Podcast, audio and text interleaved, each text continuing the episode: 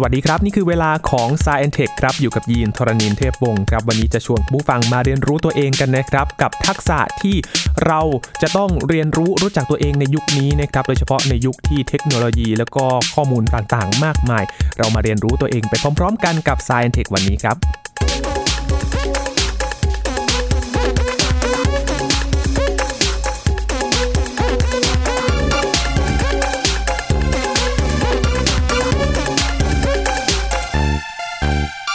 อยู่ในยุคที่การศึกษาเรียกได้ว่าเข้าถึงได้ทุกรูปแบบกันเลยนะครับ แล้วเราสามารถเลือกได้นะครับว่าเราจะเรียนรู้ด้วยวิธีไหน แต่ในยุคนี้เราก็ต้องเรียกว่าทบทวนตัวเองหรือว่าวิเคราะห์ดูรู้จักตัวเองกันมากขึ้นนะครับ ว่าเราควรจะมีทิศทางกระบวนการขั้นตอน ไปในทิศทางใด วันนี้คุยกับอาจารย์พงศกรสายเพชรนะครับ สวัสดีครับอาจารย์ครับ สวัสดีครับคุณยินครับ สวัสดีครับท่านผู้ฟังครับ เราคุยกันอยู่ในช่วงเวลาที่มีข่าวสารมากมายเลยนะครับ อาจารย์ใช่ครับแล้วก็ร้อนแรงมากด้วยแหละครับ ช่วงนี้ใช่ครับครับทีนี้ครับก็คือออาจารย์เราจะมาเรียนรู้กันยังไงดีครับ ในในเรื่องของการรู้จักตัวเองในยุคนี้ครับ คือจริง ๆ คือ อยากจะคุยกันเรื่องว่าเราจะเข้าใจสิ่งรอบๆตัวเราเนี่ย เราต้องระมัดระวังอะไรบ้างนะครับ เพราะว่าตอนนี้ข้อมูลมันเต็มไปหมดนะอืมคือในอินเทอร์เน็ตในต่างๆ เนี่ยเราก็เห็นข่าวสารไหลหลากไหลบ่ามาเลยนะก็จะเลือกได้ยังไงว่าอันไหนข้อมูลนี้มันพอจะเชื่อได้ อันไหนมันไม่น่าเชื่อถือ หรือว่าเราควรจะหาข้อมูลอื่นๆไหมเพื่อมาปรับปรุงการเรียนรู้ของเรานะครับ ครับ คือ อย่างแรกเนี่ยเราต้องเข้าใจกันว่าความเข้าใจทั้งหลายของเราเนี่ยที่มันพัฒนามาด้วยขบวนการการคิดทางวิทยาศาสตร์เนี่ยมันพัฒนาได้ดีมาก ๆ เนี่ย เพราะว่าเรามีการเปรียบเทียบเสมอว่าไอ้ความคิดความเข้าใจที่เรามีอยู่ ณตอนนี้เนี่ยมันตรงกับสิ่งที่เป็นไปจริง ๆ ในธรรมชาติจริง ๆ หรือเปล่านะคือต้องมมีการเปรียบเทียบกับการทดลองนะมีการเอาข้อมูลต่างๆ จากหลาย ๆ ทีม มารวบรวมมารวมกันแล้วดูว่า มันเป็นจริงอย่างที่เราคิดหรือเปล่า คือถ้าเกิดเราไม่มาปรับปรุงความคิดของเราเลย ไม่ได้ไปเช็คกับการทดลองเลยเนี่ย ถ้าเราคิดอะไรผิดๆมันก็ผิดตลอดไปได้ เพราะฉะนั้นอย่างแรกที่เราต้องรู้จักนี่คือเราต้องรู้จักถ่อมตัวก่อนว่าสิ่งที่เรารู้จักทั้งหลายเนี่ย มันก็อาจจะมีข้อผิดพลาดตัวเราเองอาจจะเชื่อที่ผิดๆอยู่นะครับ เพราะถ้าเกิดเราฟันธงว่าสิ่งที่เราเชื่อมันถูกเสมอเนี่ย มันก็ถ้ามันผิดขึ้นมาเนี่ย มันก็จะไม่มีการปรับปรุงได้เลย สิ่งที่เราต้องจำไว้เลยเนี่ย คืออย่าเพิ่งเชื่ออะไรง่าย ๆนะครับครับคืออันนี้มันก็พูดง่ายอะคือทุกคนก็บอกอย่าเชื่ออะไรง่ายเชื่ออย่าเชื่ออะไรง่าย แต่พอจริง ๆ แล้วเราก็เชื่ออะไรง่าย ๆ ทั้งนั้นแหละคือจริง ๆ เราเป็นถ้าจะสังเกตคือเด็ก ๆ เนี่ย พอพ่อแม่เลี้ยงขึ้นมาเนี่ยพ่อแม่บอกอะไรหรือผู้ใหญ่บอกอะไรก็จะเชื่อหมดนะครับแล้วก็หลายอย่างก็จะฝังหัวไปเลยตลอดไปไม่ได้เปลี่ยนแปลงเลย ไม่ได้เปรียบเทียบกับว่าจริง ๆ แล้วมันเป็นอย่างไรนะ คือเราเรามีบรรพบุรุษที่แบบว่าพวกที่เชื่อง่าย ๆ เนี่ยมาสืบพันธุ์คัดเลือกพันธุ์มา เพราะฉะนั้นเราโดยธรรมชาติของเราเนี่ยเป็นพวกที่เชื่ออะไรง่าย ๆอยู่แล้วเพราะฉะนั้นอืมข้อแรกเราต้องรู้ตัวก่อน เราต้องรู้ตัวก่อนว่าเราเป็นพวกที่เชื่ออะไรง่ายๆครัแล้วบระมัดระวังต่อไปนะครับไอ้ระบบการทำงานของสมองของเราเนี่ย มันจะมีอคติหลาย ๆ อย่างเขาเรียกข้ออคติทางจิตวิทยา ภาษาอังกฤษเรียกว่า cognitive bias นะ คือ จริงๆอะเราคิดว่าตัวเราเนี่ยมีเหตุผลมากเลยตัดสินใจอะไรต่างๆ เห็นอะไรแล้วก็เข้าใจด้วยเหตุด้วยผลทั้งหมด แต่จริง ๆ แล้วเนี่ยเรามีเหตุผลน้อยกว่าที่เราคิดเยอะนะครับอ๋อจริงเหรอครับอาจารย์จริงครับแล้วส่วนใหญ่เราไม่รู้ตัวด้วยซ้ำนะครับคืออันเนี้ยคือข้อเสียสำคัญเลยคือเราอะจริง ๆ เราเป็นสปีชีส์ที่ไม่ค่อยมีเหตุผลเท่าไหร่ แต่เราคิดว่าเรามีเหตุผลมากเกินไปเยอะเลย อันนี้ก็เป็นสิ่งที่ค้นพบมนุษย์มนุษยชาติ คือนักวิทยาศาสตร์ ค้นพบนะว่าเราเป็นสปีชีส์ที่มีเหตุผลน้อยกว่าที่คิดดังนั้นสิ่งนี้พอเราเข้าใจไว้ข้อนี้แล้วเนี่ย ทุกอย่างเราก็ต้องระมัดระวังมากขึ้น เวลาเราพยายามไปศึกษาเรื่องต่างๆ หรือพยายามเข้าใจเรื่องต่างๆ แล้วก็ดูว่าความเชื่อต่างๆ เราเป็นอย่างไรนะครับไออคติเหล่าเนี้ยก็มีคนสะสมและเรียบเรียงมาเลยเป็นร้อยแบบเลยนะโอ้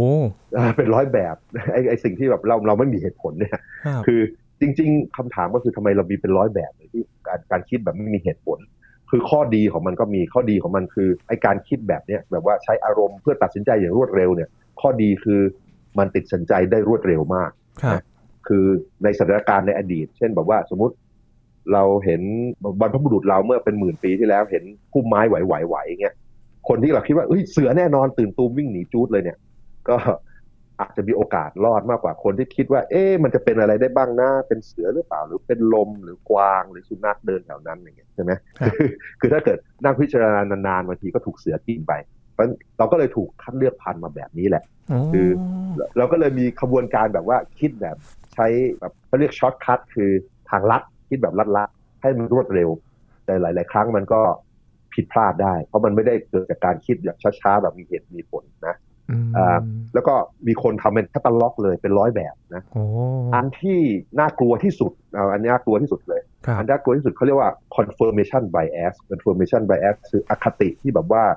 ถ้าเกิดเราเชื่ออะไรหรือเราคิดอะไรแล้วเนี่ย เราจะพยายามหาข้อมูลมาสนับสนุนเสมอ คือ confirm คือการสนับสนุนใช่ไหมคือ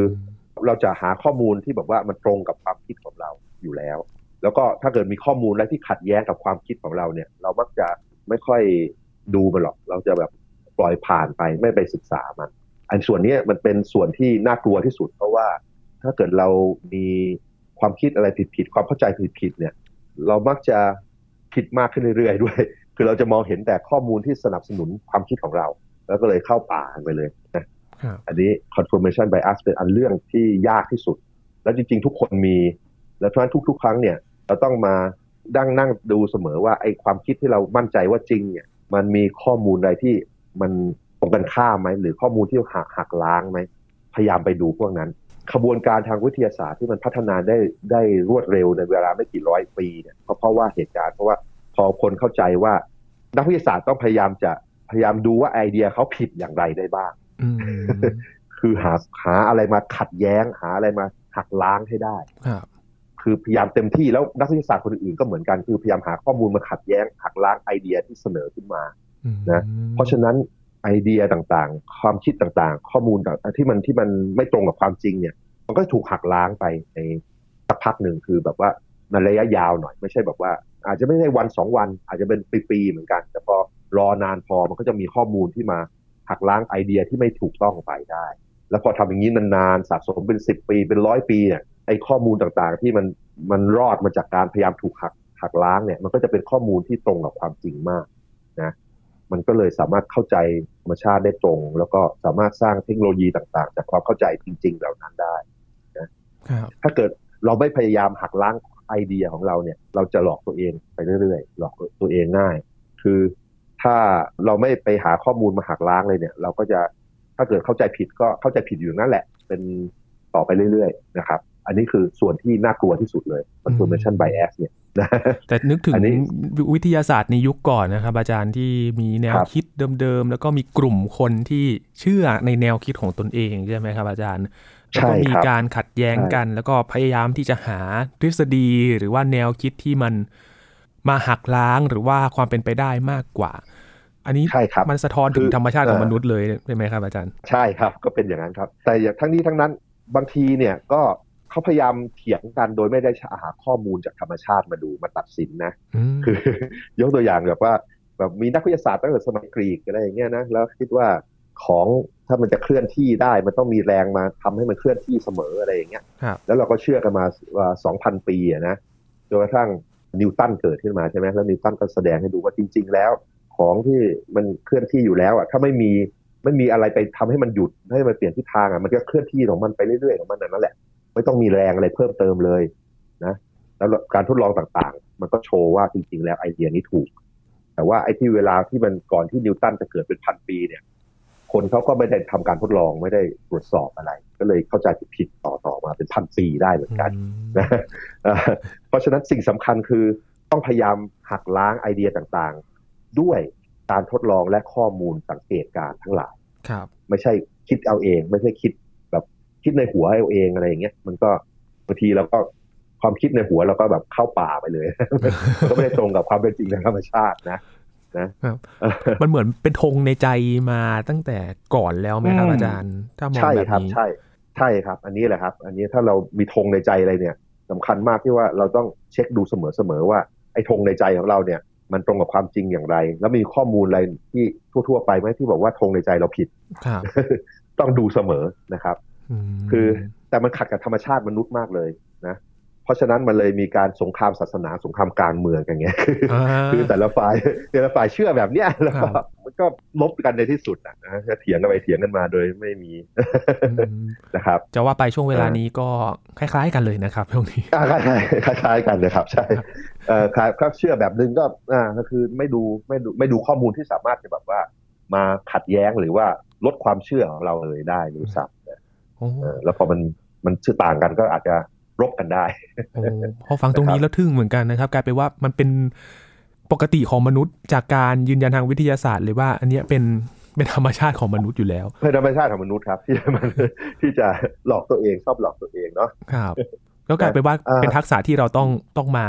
รู้จักตัวเองกันมากขึ้น ใช่ใช่ อันนี้ต้องรู้ว่าเราเป็นอย่างนี้ เราจะได้ระมัดระวังมากขึ้น อีกอันหนึ่งที่ เจอบ่อยๆ ในยุคอินเทอร์เน็ตนี่ก็คือเขาเรียก Dunning Kruger Effect อันนี้คือชื่อของนักวิทยาศาสตร์ที่เขาทำการทดลองคือเรามักจะคิดว่าเราเก่งกว่าที่เราเป็นจริง ๆ ในเรื่องต่างๆนะคือเราอาจจะมีความเชี่ยวชาญบางเรื่องเนี่ย แล้วเราก็เก่งในเรื่องนั้น แต่พอเรื่องอื่น ๆ ที่เราไม่เชี่ยวชาญเนี่ย บางทีเราคิดว่ามันง่ายนะแล้วเราก็คิดว่าเราเข้าใจเยอะแล้วล่ะ แล้วเราก็เก่งแล้วล่ะ แล้วจริง ๆ คือปกติคือ เราคิดไปเองซะเยอะนะคือเราไม่ประมาณตนอะเราคิดว่าตัวเองเก่งเกิน อันนี้มีในทุกเรื่องเลยยกตัวอย่างเช่น คนป่วยอย่างเงี้ยเรารู้สึกมีอาการป่วยนิดๆหน่อยๆนะแล้วเราก็ไปค้นหาใน Google เลยนะแล้วว่าโอ้เจ็บตรงนี้แล้วมันเป็นอะไรได้บ้าง แล้วก็อ่านไปอ่านมาอ่านไปอ่านมา แล้วเราคิดโอ้โหเราป่วยหนักมากเลยจะตายหรือเปล่าเป็นมะเร็งหรือเปล่าแพนิคไปเลยคือแพนิคไปเลยใช่นะแต่ว่าเกิดไปให้หมอดูเนี่ยหมอหมอตรวจสอบหมอก็อาจจะ พบโรคที่แบบว่าเป็นทั่วไปอยู่แล้ว แล้วก็มีวิธีรักษาอะไรมากมาย ไม่ไม่ยุ่งยากมากมายนะอันนี้คือเรามักจะคิดว่าเราเก่งหรือว่าอีกคนนึงคือแบบว่าพ่อแม่เลี้ยงลูกนะแล้วก็บอกว่าวิไปอ่านมาบอกว่าฉีดวัคซีนเนี่ยมันทำให้ลูกป่วยได้เป็นออทิสติกเป็นอะไรอย่างเงี้ยใช่ไหมแล้วทั้งหมดนี่ก็คืออ่านจากในอินเทอร์เน็ตดูเอา แล้วก็หรือว่าดาราบางคนมาพูดอะไรเงี้ยนะหรือว่าเพื่อนพูดฟังก็เชื่อแล้วแล้วเราก็แบบ เราดูว่าเราให้ให้เครดิตความเก่งของตัวเราเองที่สามารถตัดสินใจ หรือว่าเครดิตกับดาราเนี่ยว่าอุ้ดาราเขารู้เรื่องมากอะไรเงี้ยทั้งทั้งที่จริง ๆ แล้ว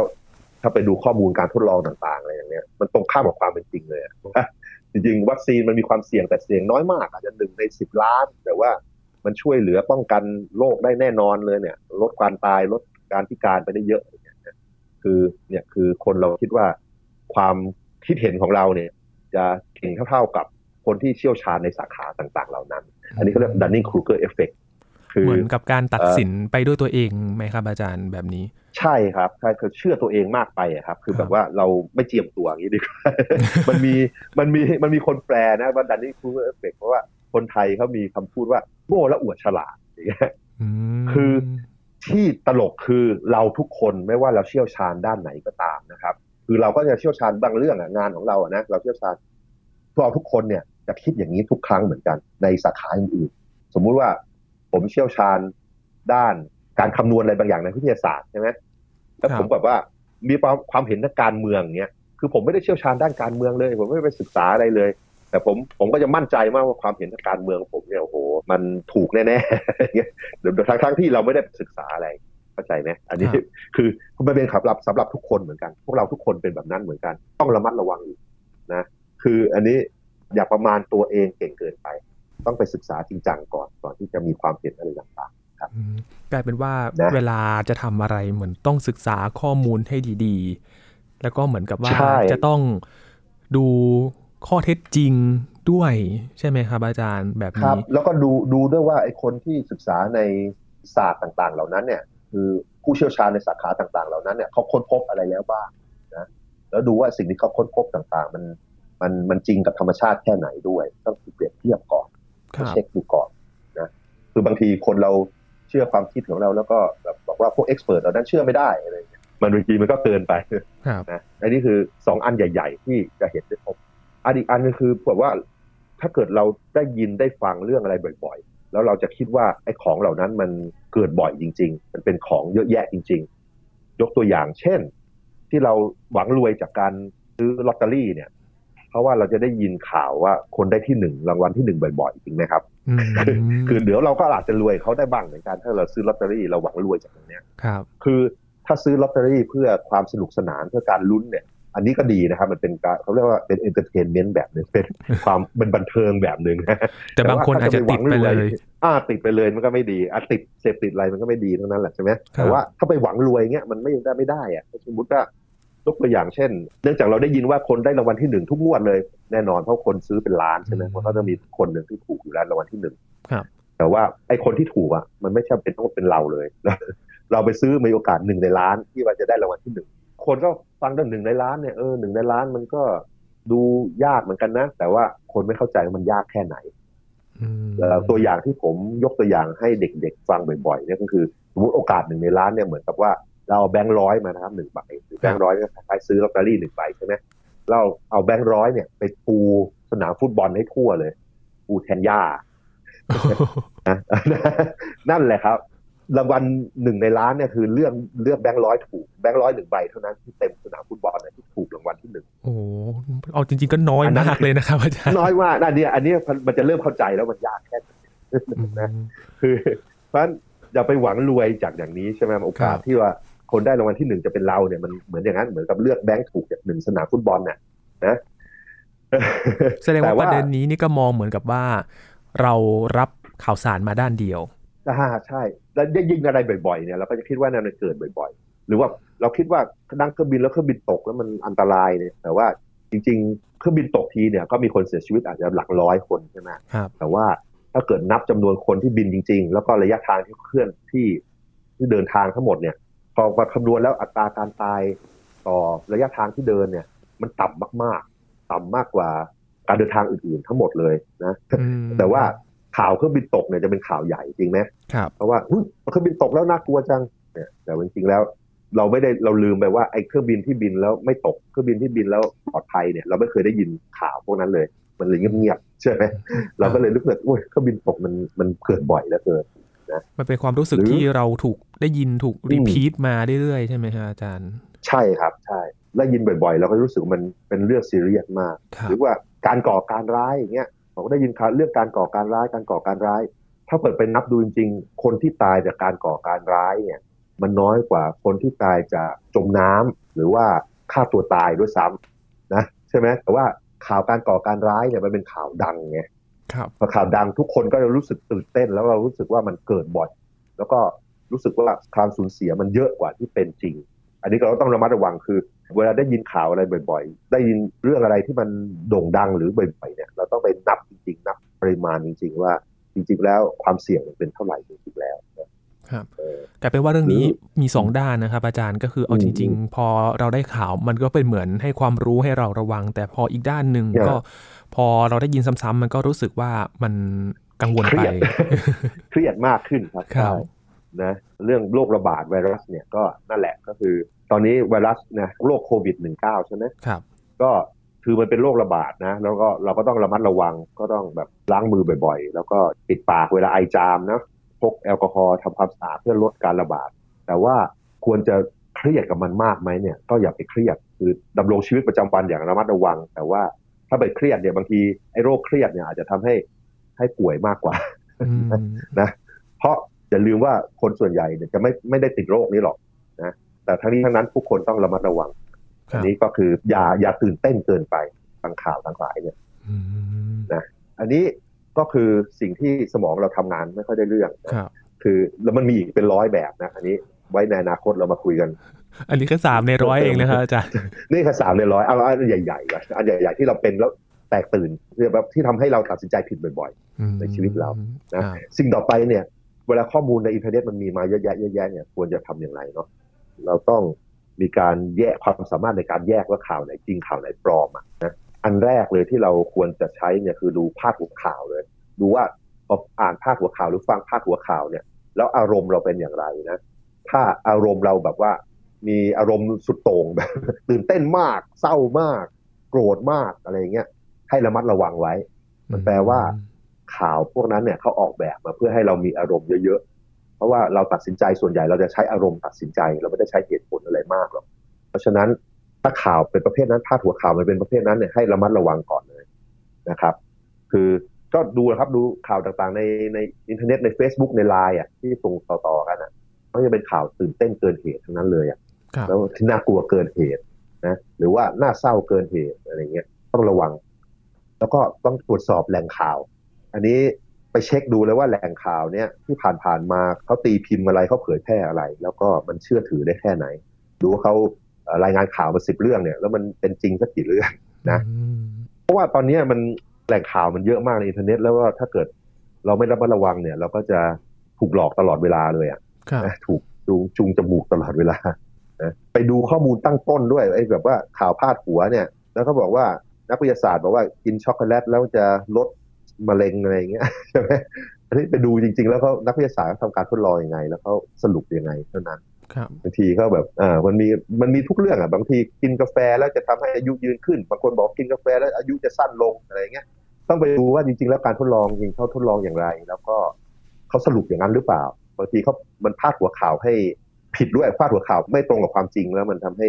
คนมีอารมณ์ตื่นเต้นมากเกินไปนะอืมเป็นคต้อลิงกไปเบดูสข้ออะมูลไรอตั้ย่างงนี้ต้นคลิกเบสใช่มันเป็นคลิกเบสใช่ครับก็แย่ที่ว่าตอนนี้มนุษยชาติเนี่ยคนฉลาดมากๆ ก็ทำงานในบริษัท Google บริษัท Facebook แล้วก็ทำงานยังไงให้คนกดคลิกโฆษณาให้มากขึ้นเนาะครับมันก็เลยมันก็เลยทำให้ถูกหลอกกันง่ายขึ้นอืมหรือว่าดูภาพข่าวภาพอะไรเนี่ยเราต้องเช็คด้วยว่าภาพที่เราเห็นเนี่ยเป็นภาพจริงหรือเปล่าอืมอย่างแรกดูว่าภาพนี้มันตรงกับเหตุการณ์หรือเปล่าเพื่อ เอาภาพนี้ไปเสิร์ชเลยไปเสิร์ชใน Google ก็ได้เสิร์ชใน Google เดี๋ยวนี้ง่ายขึ้นเยอะเลยนะครับอาจารย์ใช่ใช่ครับ ใช่หรือว่าภาพนี้มันเคยอยู่ในข่าวอื่นๆมาก่อนหรือเปล่าครับบางทีเขาเอาภาพเก่าๆภาพเหตุการณ์ไม่เกี่ยวข้องมาใช้อะมันก็มาหลอกเรานะเราต้องรู้จักด้วยว่าเทคโนโลยีสมัยนี้ไปถึงไหนแล้ว มันมีเทคโนโลยีพวก deepfake นะที่บอกว่าทำให้วิดีโอเอาหัวคนอื่นมาใส่ในตัวคนอื่น เอาหัวคนคนที่หนึ่งมาใส่ในตัวคนที่สองในวิดีโอเนี้ย แล้วก็ทำให้คนนั้นพูดสิ่งต่างๆที่เขาไม่เคยพูดได้ด้วยครับ อันนี้เป็นเทคโนโลยีทางคอมพิวเตอร์ที่หลอกเราสามารถสร้างวิดีโอใหม่ขึ้นมาหลอกเราอืมก็เดี๋ยวในที่สุดทางการเมืองเลยเนี่ย ผมว่าน่าจะเห็นบ่อยๆแล้วล่ะเดี๋ยวจะมีเสียงปลอมแล้วก็วิดีโอปลอมนะคือเอ่อเราต้องเข้าใจก่อนว่าของเหล่านี้มี แล้วก็เราต้องยังไม่เชื่ออะไรง่ายๆหรอกอืมไม่งั้นเราจะถูกจูงจมูกครับยุคนี้มีเรื่องของ deep fake ขึ้นมาด้วยนะครับ อาจารย์ยิ่ง ยากเข้าไปอีกในการที่จะดูว่าใช่เอ๊ะคลิปที่เราดูอยู่เนี่ยมันเป็นของจริงหรือของปลอม แล้วก็เทคโนโลยีก็ยิ่งเนียนขึ้นเรื่อยๆนะครับอาจารย์ก็ต้องระวังกันมากขึ้น ใช่ครับเนียนจนตอนนี้ผมไปทดลองทำแบบทดสอบดิเฟกอะบางทีผมทำได้แค่ครึ่งเดียวเองนะโอ้คือดูแล้วเออเราถูกดูดาวถูกแค่ครึ่งเดียวเองอะครับคืออีกครึ่งหนึ่งเนี่ยมันมันเราถูกหลอกแล้วล่ะ เพราะฉะนั้นเวลาเห็นวิดีโออะไรแปลกๆเนี่ยหรือว่าเราเห็นแบบ คนที่เราไม่เห็นด้วยทางการเมืองพูดอะไรแย่มากเลยเนี่ยต้องไปเช็คดูก่อนต้องระวังครับคือรอหน่อยก็ได้ รอแล้วดูว่าข้อมูลเพิ่มเติมมันเป็นอย่างไร แล้วก็อาจจะมีเอาวิดีโอเนี่ยไปใส่ในเว็บไซต์ที่ตรวจสอบว่าวิดีโอมันถูกดัดแปลงอะไรน่ากลัวหรือเปล่าคืออพอมันมี deepfake ที่เปลี่ยนวิดีโอเนี่ยก็จะมีเทคโนโลยีที่แบบว่า เอาวิดีโอเข้าไปแล้วไปตรวจสอบว่าเป็น deepfake หรือเปล่า อันนี้ก็ในอนาคตเราก็คงจะใช้ง่ายขึ้นเราต้องระมัดระวัง ถ้าเป็นคลิปเสียงเนี่ยยากนะคราวนี้เสียงนี่แบบ วันนี้มันมีระบบคอมพิวเตอร์ AI ที่แบบฟังเสียงเราไปแค่10วินาที20วินาทีเนี่ยมันสามารถพูดสังเคราะห์เสียงแล้วเหมือนเราได้อืมนะเพราะฉะนั้นก็คลิปเสียงนี่อาจจะใช้ไม่ได้ในในทางกฎหมายในอนาคตอันใกล้นี่แหละผมว่านะถ้าได้มันก็ต้องมีแบบระบบ AI ระบบคอมพิวเตอร์ที่มาตรวจสอบคลิปเสียงอีกทีว่ามันเป็นคลิปเสียงสังเคราะห์หรือเปล่าอย่างเงี้ยในที่สุด เพราะฉะนั้นสิ่งต่างๆ เราเนี่ยคืออย่างแรกเราต้อง นอบน้อมถ่อมตัวก่อนว่าเราอาจจะเข้าใจอะไรผิดหลายอย่างครับแล้วเราก็หลอกตัวเองบ่อยๆ เสมอๆ แล้วนอกจากนั้นพอเราหลอกตัวเองเสร็จแล้ว เรามักจะไม่ไปค้นหาข้อมูลมาทำให้เราฉลาดขึ้นด้วยซ้ำคือเราจะมองหาเฉพาะข้อมูลที่ตรงกับใจเราอยู่แล้วด้วยนี่คือลักษณะปกติของเราพวกเราทุกคนไม่มีข้อยกเว้น ถึงกับผมจะมาบอกมาเล่าให้ฟังเรื่องเหล่านี้เนี่ยในชีวิตประจำวันของผมเนี่ย ผมก็จะหลอกตัวเองเสมอเสมอบ่อยๆ ผมก็รู้พยายามรู้ตัว แล้วก็พยายามจะหาข้อมูลมาดูว่าตัวเองหลอกกำลังหลอกตัวเองเรื่องอะไรด้วยครับอันนี้ถ้าเกิดเราไม่เข้าใจเลยเนี่ย มันจะไปกันใหญ่เลยเดี๋ยวพอรู้ตัวแล้วเราก็จะต้องมองตัวเองมากขึ้น ก็จะหวังว่าในระยะยาวก็จะเข้าใจอะไรได้มันถูกต้องมากขึ้นครับคือแล้วก็ข้อสองคือเรามักจะประมาณความสามารถเราเยอะเกิน เราก็แบบดูว่าเราจะไม่ฟังเราไม่ฟังผู้เชี่ยวชาญน่ะคือบางทีห มอบอกว่าควรจะทำอย่างนี้บางทีเราไปหา Google แล้วก็ไปเถียงกับหมออย่างเงี้ยนะอืมหรือก็